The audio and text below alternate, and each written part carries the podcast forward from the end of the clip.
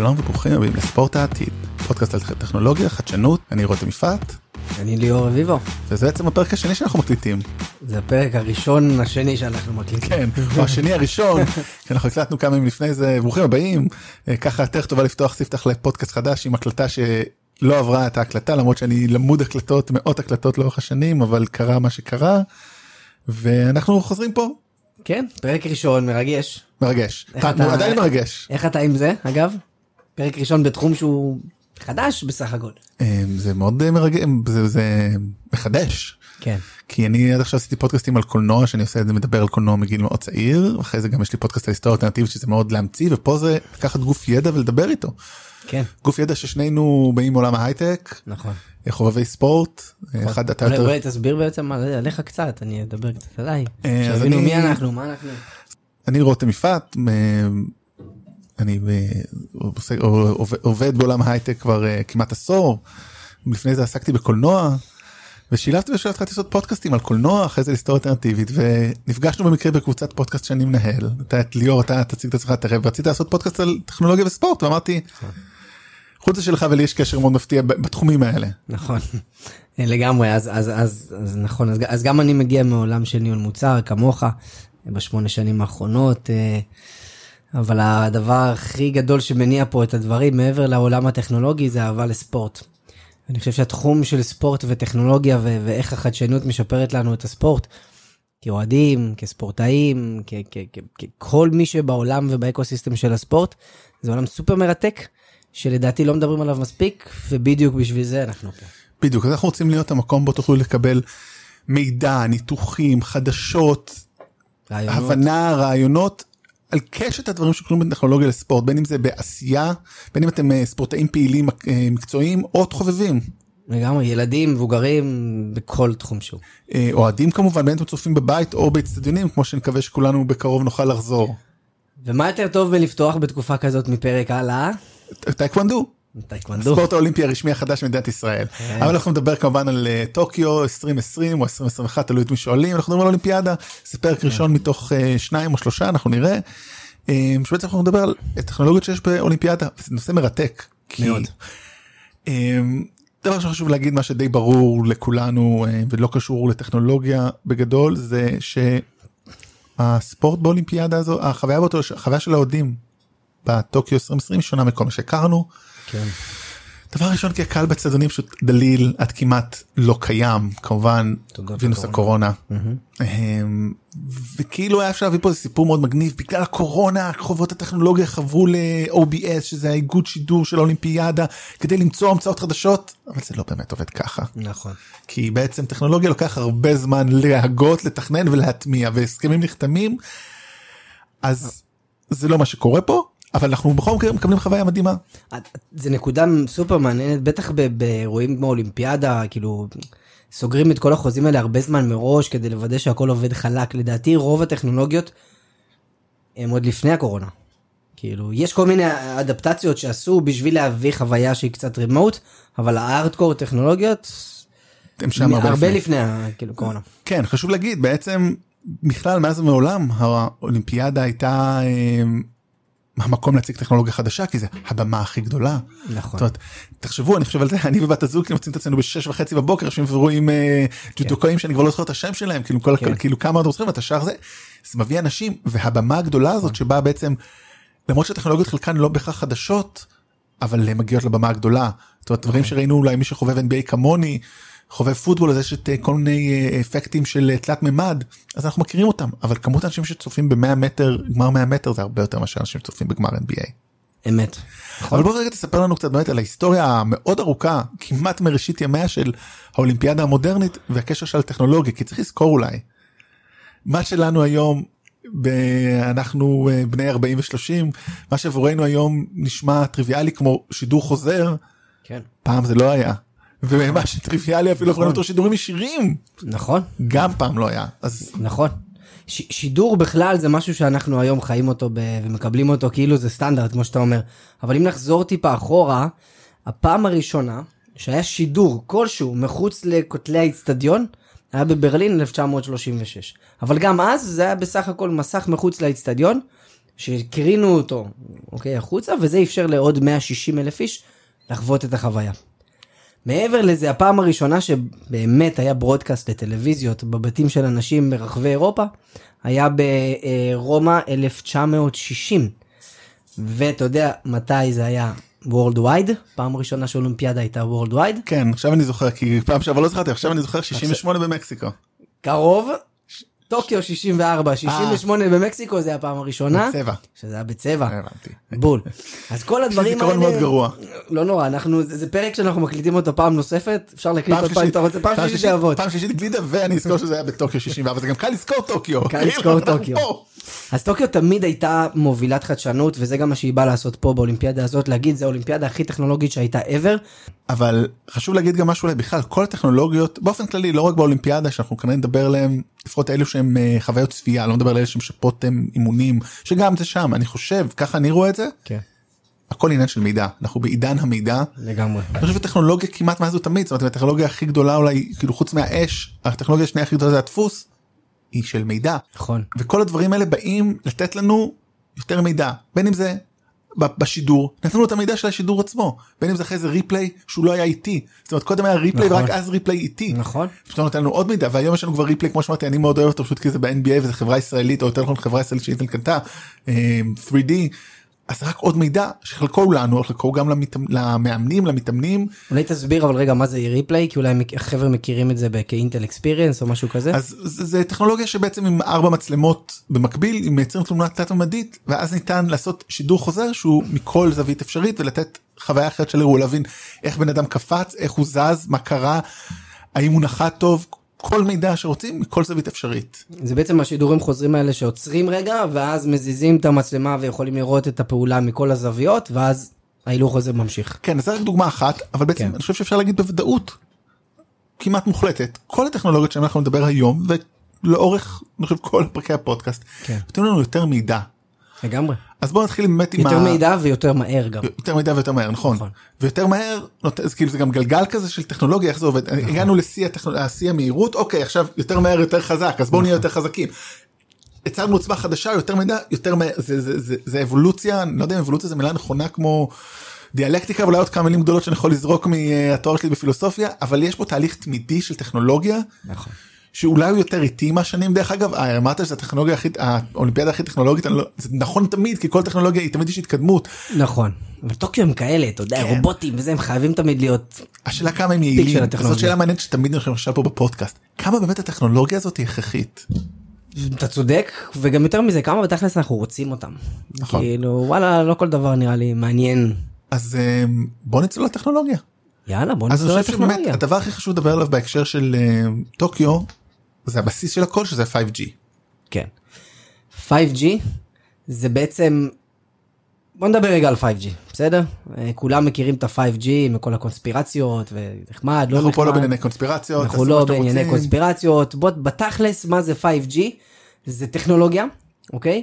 שמאפשרת העברת נתונים במהירות מאוד מאוד מאוד גבוהה וכמעט ללא עיכוב, אוקיי? זאת אומרת שהיא יכולה להעביר שידורים באיכות גבוהה, מהר ולכל העולם. בדיוק מה שדיברנו מקודם. בול. עכשיו, מה היתרון הנוסף של הטכנולוגיית 5G שהיא מביאה פעם ראשונה? שהיא מאפשרת לעשות את זה בלי כבלים. עכשיו, מה, מה, מה זה אומר בלי כבלים? אוקיי? היום בתוך venues, בתוך אצטדיונים, יש לך עמדות שידור קבועות. יש לך פה מצלמה, שם מצלמה, שם מצלמה, וכל עמדת שידור, setup בפני עצמו, לכל חברת שידור יש מקום, וזהו. כשאתה מנתק את הכבלים, תחשוב רגע על drones למשל. פתאום אתה יכול לשים מצלמות במקומות מאוד מאוד יצירתיים, שמה זה בעצם מאפשר, כמו שאמרת, לספק לנו חוויית צפייה משופרת, ועוד מידע מזוויות אחרות. אז איפה נגיד אנחנו נראה את זה באולימפיאדה הזאת? אז, אז בגדול כל השידורים אה, אה, עוברים ב-5G, אז איפה נרגיש את זה אולי נשאל את זה אחרת איפה אנחנו איפה איפה זה יבלוט לי בתור צופה. זה יבלוט לך, אני חושב שבג'ודו אני כן. לא אראה כאילו זווית יותר קרובה של הווזארי שנפל. נכון, אז בכמה היבטים אתה תרגיש. מי שיש לו בטוקיו, אגב, זה ישודר ב-8K, זאת אומרת שמי שבטוקיו יש לו 8K, יכול לראות את השידורים ב-8K. הוא יראה את הזיעה כאילו כזה ממש מקרוב. האמת, אין לי מושג. כאילו, נכון, כן, זה הרבה יותר חד והרבה יותר פיקסלים וזה וזה וזה, אני אבל... מאחל- אני מאחל לנו שיהיה לנו מספיק מאזינים וזה שעוד שלוש שנים נוכל לנסוע לפריז ולחוות את זה מגוף ראשון ניתן לכם live מהשטח, יש לנו מטרה, לגמרי. KPI חדש. KPI חדש. אמ, מה עוד, איך זה יכול באמת לתרום? אגב, מי שיש לו 4K בארץ יוכל ליהנות מזה, אבל אני חושב ששני הדברים הבעיקר בעיקר חשובים, זה להוריד את ה latency מהרגע שהשידור מצולם לרגע שזה מגיע אלינו לטלוויזיה, ושתיים, אה, זה מאפשר זוויות צילום חדשות, שכנראה לא היו בלי זה. שזה, ב- שזה בעיניי מאוד מעניין. מאוד. כי דוגמה אחת הדוגמאות איך אולי תוכל להרחיב עליה של השייט אבל פתאום אנחנו אולי לראות קצת יותר מקרוב את השייטים ויותר חווים את זה וזה הופך את זה לחוויה הרבה יותר אנושית. כי אחת כן. הבעיה אחת הסיבות שאנחנו חווים ספורט זה בגלל הסיפור האנושי. וואי, כאילו נכון. ניקח את הגמר NBA שאני הקפתי זה הכל שם זה הסיפור בין אם זה קריס פול שסוף סוף זוכה או בסוף זה זה יאניס שהצליח עם כל הפציעה ועם כל היותו ילד מהגר וזה. סיפור זה מה שמעניין ואני ממש. בא מעולם הקולנוע וקלוזאפ זה זה- אין קולנוע בלי קלוזאפ. נכון. והמצאת הקולנוע בערך כאילו השינוי הכי גדול התחיל כשמישהו הבין רגע אני יכול אה, מישהו מה שנראה כזה דיוויד גריפיט אה, לא גריפין דיוויד גריפיט אמר cut בוא נראה את הפרצוף של בן אדם את הרגש ואם יהיה לנו את זה פה נוכל לקבל עוד יותר חוויה טובה. וזה- לגמרי. זה יכול להיות זה גם כאילו הבדיחה פשוט היה הבדיחה מקודם על ג'ודו כי פשוט בג'ודו כבר יש את זה אבל בשייט כמובן אי אפשר היה להגיע ועכשיו יש לנו אבל זה לא רק זה נכון זה לא רק הזוויות הם עשו שם גם משהו די מגניב בטוקיו. הם עשו שם משהו סופר מגניב בטוקיו, והוא בעיקר שימושי למי שנמצא באולימפיאדה, אנחנו בבית לא נרגיש את זה, אבל כמו שאמרת, הם הבינו ששייט זה רחוק, זה לא, אי אפשר לראות אותם פיזית, אז לוקחים משקפות, ואתה יודע, לראות במשקפת זה לא כיף. אז מה שהם אמרו, אנחנו הולכים למקם קרוב מאוד לחוף, מסך של 50 מטר רוחב, 12K. אוקיי זה אומר לראות את הזיעה אז אתה תוכל לראות את הזיעה של הזיעה ברמה כזאת את- הם רוצים לייצר חוויה למי שנמצא שם שהוא ירגיש ממש שהמפרשיות 20 מטר ממנו. וזה. באמת חוויה טובה למי שנמצא שם. יש את הקולנוע 4D אם אתה מכיר שזה גם כאילו זז והיא משפריץ לך מים אז זה ממש זה כי אתה כבר שם אתה מים אתה תרגיש את הרוח אתה תרגיש אתה תהיה קרוב זה ממש מגניב. לגמרי. אתה יודע, אני רוצה רגע אנ- אנקדוטה קטנה, דיברת על קולנוע ועל storytelling של, של הסיפור הספורט, וזה ממש ככה. ואם תחשוב על זה רגע, אז, אז, אז יש את הוידאו שמעביר לנו חוויה מסוימת, קלוז-אפ, לא קלוז-אפ, יש את הסאונד שמעביר לנו חוויה בפני עצמה, נכון? וכמובן עם מי אנחנו נמצאים.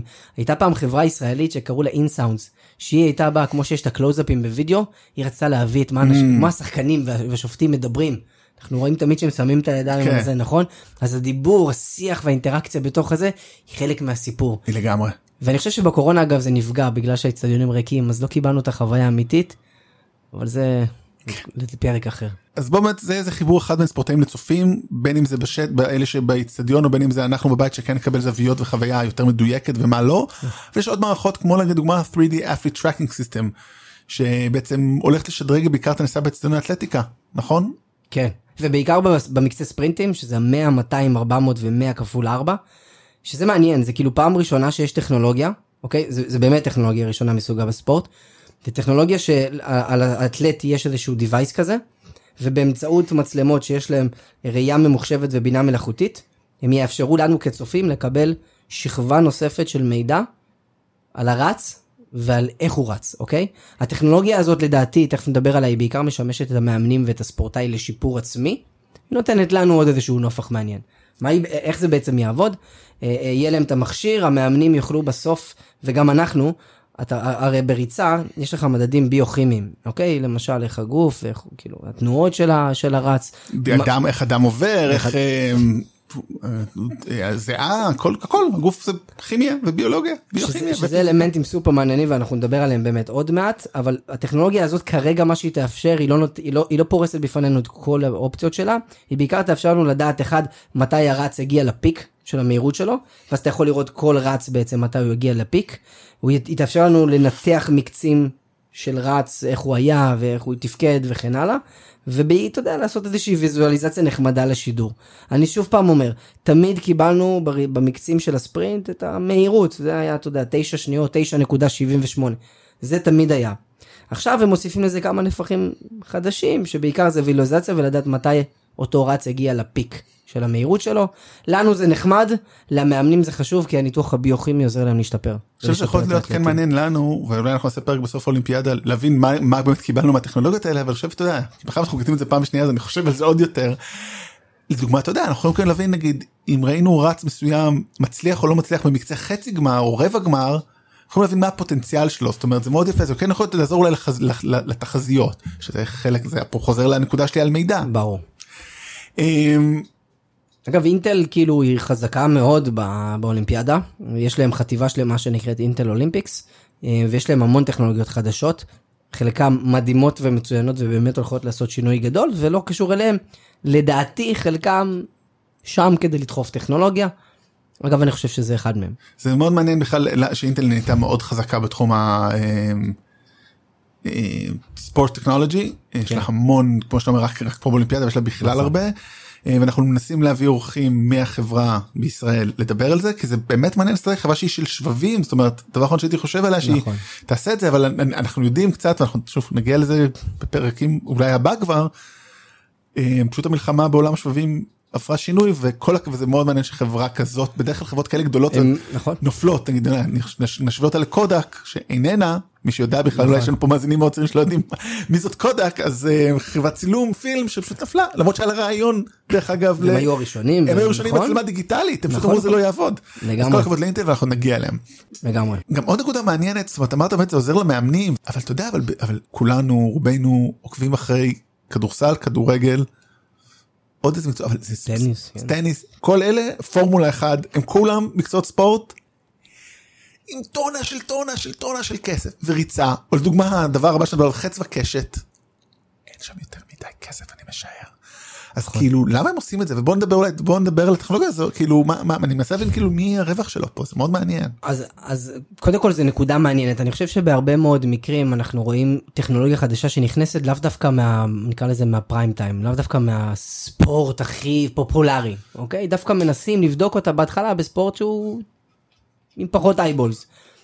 תכף נדבר קצת על ה-3D, אה, ה biometric data, אבל זו דוגמה קלאסית לאיך לוקחים טכנולוגיה ושמים אותה דווקא על חץ וקשת, שכמה אנשים בינינו צופים ומתעניינים בחץ וקשת, כנראה לא כמו כדורגל, בסדר? הנחה לא ניחוש, ניחוש גס מהבטן.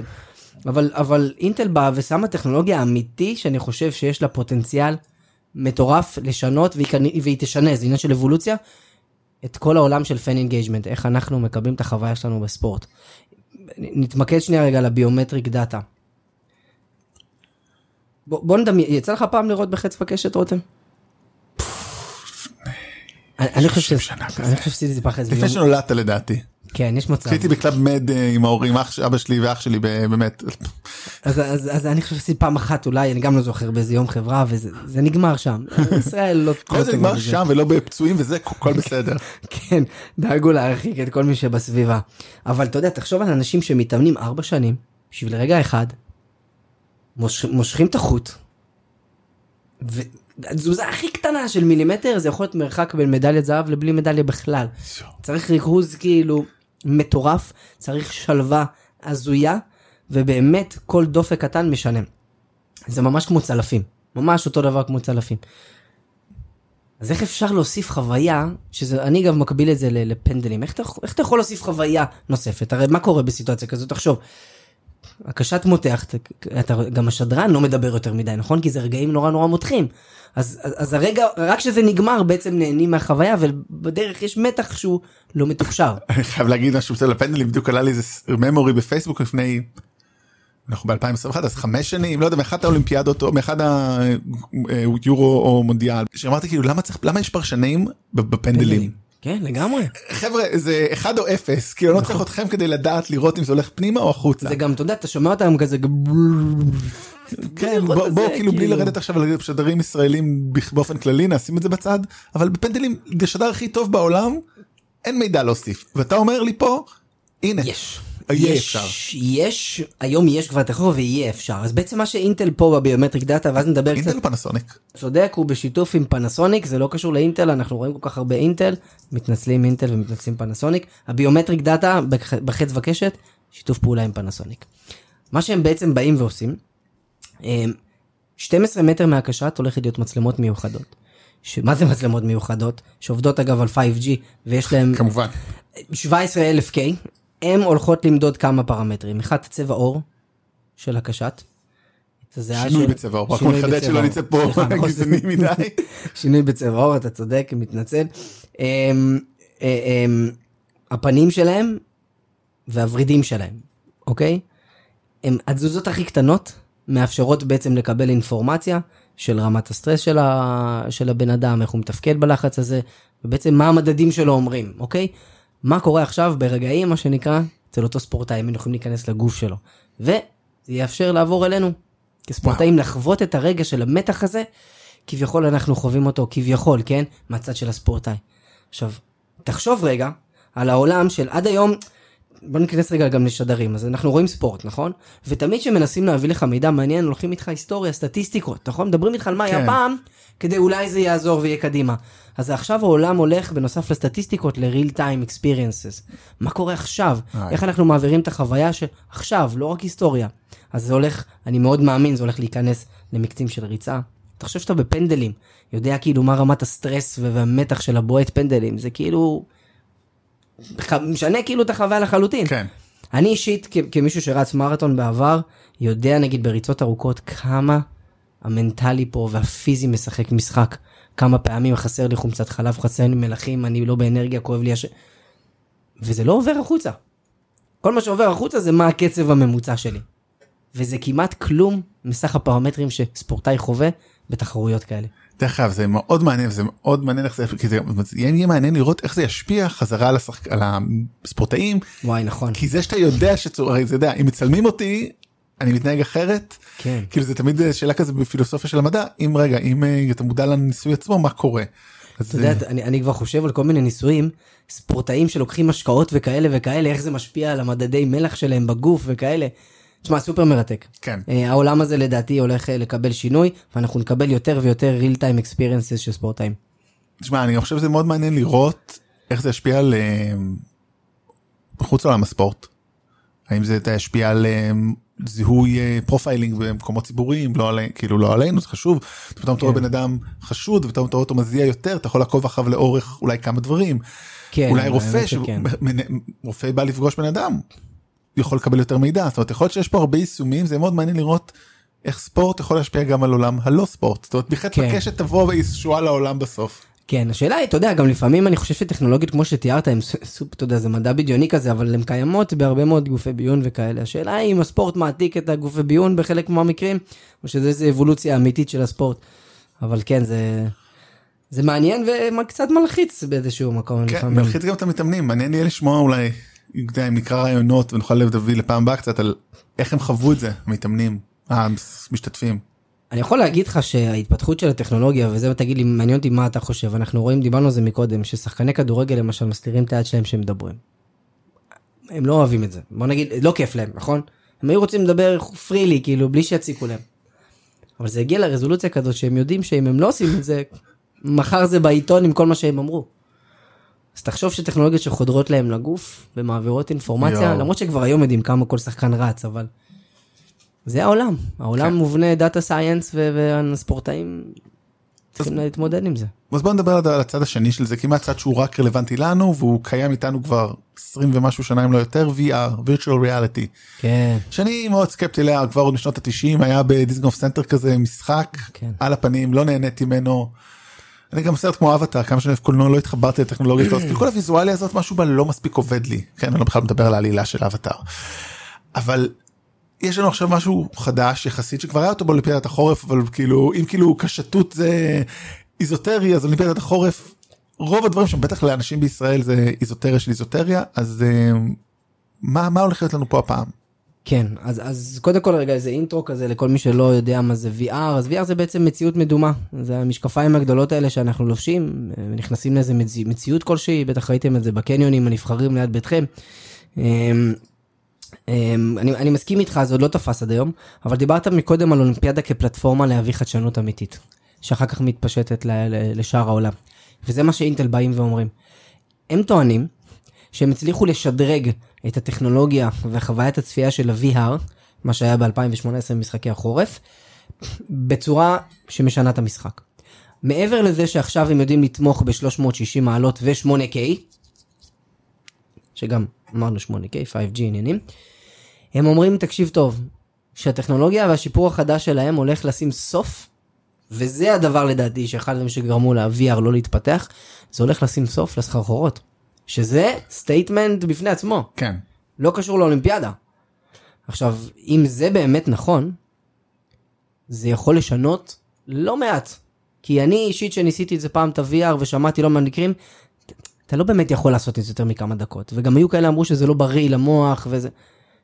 אם אתה עושה אלימינציה לסחרחורות, פתאום אנשים יוכלו לחוות חוויית מציאות מדומה לאורך זמן יותר. יכולים לצרוך יותר תכנים, יכולים להשתמש בזה במשחקים, נכון? אם אנחנו מסתכלים טיפה לעתיד, וזה הדיבור שבעולם, כאילו, כמה שנים קדימה שה-VR באמת יתפוס, אז אתה תשב בבית, תשים את ה-VR ואתה תקנה כרטיס לתוך האצטדיון, אבל אתה תהיה בתוך האצטדיון, לא בספה. עם המשקפיים. אבל אם לא יהיה אפשר לחוות את זה לאורך זמן, כל הדיבורים על ה-VR פשוט לא יתממשו. אני חושב שאפשר להקדיש לזה באמת פרק נפרד כי להבין איך זה השלכות יש לזה כי אם, אם כולם יכולים להיות בשורה הראשונה באצטדיון מה. קורה בצו הביקוש אבל אני בטוח אני בגדול אין לי עכשיו רעיון טוב לזה אבל אני בטוח שימצאו פתרון שיהיה כרטיס יותר יקר יהיה חוויה גם עם ריח. האמת גם- שזה נקודה מעניינת. מעניין איך אתה עושה בעולם דיגיטלי כזה של כרטיסים VIP tickets. בטוח שימצאו. אתה יכול להגיד אתה יכול אה, לדבר עם השחקנים אני סומך על אה, מיטב המוחות הטכנולוגיים כן, כנראה חשיפה לתכנים מסוימים, אולי חדר הלבשה וכל מיני כאלה. תמיד יש איך לשדרג תמיד. כן. אמ, אגב, סתם כאילו בשביל אנקדוטה, אה, הדברים שישודרו ב-VR באולימפיאדה הזאת זה טקס הפתיחה, טק- טקס הפתיחה וטקס הסיום. התעמלות קרקע, היאבקות וכדורעף חופים. אמ, ורק למי שיש את המשקפיים של אוקולוס, אמ, ואפליקציה שנקראת Xfinity יוכל לצפות בזה. הרבה אנשים, זה לא. בסדר אבל צריך להתחיל איפשהו תמיד עושים אה, בדיקות על אה, חייבים להתחיל בקטן כדי להבין בכלל שזה עובד. yep. אז רגע לפני שאנחנו מסיימים בוא ניתן אה, כמה סטטיסטיקות אולי אה, מעניינות על האולימפיאדה הזאת בכל זאת לא קשור ישירות אולי לטכנולוגיה אבל זה תמיד מעניין מספרים. כן. אני, אני הופתעתי, כאילו, לא הכרתי. אז קודם כל, בטוקיו, הם, בערך הולכים להיות 9,500 שעות שידור, אוקיי? על גבי 17 ימים, 56 ערוצים, 339 אירועי ספורט שישודרו, ב-50 קטגוריות ספורט. וואו. יש כמה ענפים, אגב, פעם ראשונה שהולכים להיות בטוקיו. אה, מה, מה, מה נראה לך? מה שאני יודע כבר זה טיפוס סקייטבורד נכון, אה, עוד משהו דומה אה, טיפוס סקייטבורד גלישה. גלישה גלישה על גלים כאילו כזה נכון, surfing נכון, נכון, כאילו זה כמו X Game זה מאוד מעניין נכון. קראטה, קראטה שזה מפתיע כאילו אתה אומר קראטה כאילו אתה מצפה שקראטה יהיה אבל נכון. בייסבול וסופטבול. אה, שמי שיסביר לי יום אחד את ההבדל בין השניים אני גם, גם השחקנים נראה לי לא יודעים. אמ, וכמובן הפוקוס מהותי של האולימפיאדה הזאת, יש גם את ה fan zone, לא דיברנו על זה, אבל זה כאילו דרך ליצור חוויית remote experience נחמדה. הם הוסיפו גם את ה Olympics fantasy, זה כמו ה fantasy game, הם עשו משהו כזה לאוהדים, שהם יוכלו באמת לעשות איזשהו סוג של friendly betting על האולימפיאדה, אה, וזה זה ממש מעניין, שמע, כן אה, טוב לא בוא, היינו צריכים אולי אתה יודע בתור אה, פודקאסטרים אה, בתחום הזה היינו צריכים להירשם לאחד השירותים האלה אבל לא עשינו את זה. אני הסתכלתי, אה, לא מרגש טוב. אה, זהו מישהו פנטסי אני פעם רציתי להיכנס לפנטסי של NBA ואמרתי too much יש לי יותר מדי על הראש אני לא יכול. לא מרגש את דרך אגב אתה יודע אבל מה מכל הנתונים האלה שאמרת מה הכי מדהים אותי מה? כל פעם מחדש מה? שזה רק 17 ימים. אתה כאילו נכון. חושב שזה. זה ואתה אומר כאילו זהו אנחנו אנחנו היום יום חמישי זהו יש לו כאילו עוד אתה חושב על זה, תחשוב רגע נגיד טוקיו, ארבע שנים, מתכוננים לדבר הזה. חמש במקרה הזה לא עלינו. חמש במקרה הזה. כל כך הרבה כסף הרבה שהופכים... יותר מארבע. הם מתכוננים הרבה יותר תחשוב הם קיבלו אה נכון, קיבלו אישור לפני כן. הרבה לפני. צודק, צודק, צודק, נכון. כאילו- ותחשוב איזה אצטדיונים הקימו, עזוב שזה הולך לפח כל הכסף הזה, כי כי התיירות לא הגיעה. 17 ימים. זה הכל. אגב זה מעניין, כי ביורו הפעם, אגב, זה היה על גבי 11 מדינות, אז כאילו... אבל כדורגל כן, זה. יותר פשוט יש אצטדיונים תמיד לא נכון. אני לא חושב שמקימים הרבה אצטדיונים חדשים. אולי. רוב האולימפיאדות שקמו, זה נראה לי די נשאר הרי רפאים כאלה, אתה יודע. או מנסים למצוא את זה, זה, מעניין זה טוב זה לא זה פחות קשור לטכנולוגיה. פחות קשור לטכנולוגיה זה לא יודע אם אנחנו ניגע בזה אבל מה עושים עם אחרי עם היום אחרי. טוב, תשמע, הפרק הבא הולך להיות סופר מעניין, טכנולוגיות שמשפרות את האתלטים. אוקיי? איזה, איזה טכנולוגיות האתלטים הולכים להשתמש באולימפיאדה ומשתמשים באולימפיאדה, בין אם זה לאימונים, בין אם זה לתחרויות, ואיך זה משפר את החוויה שלהם. בסוף זה גם נוגע לנו. סופר מרתק, שווה להיות. אז מחכים לשמוע אתכם עד פעם הבאה. ביי אה, להתראות, ביי ביי. ביי.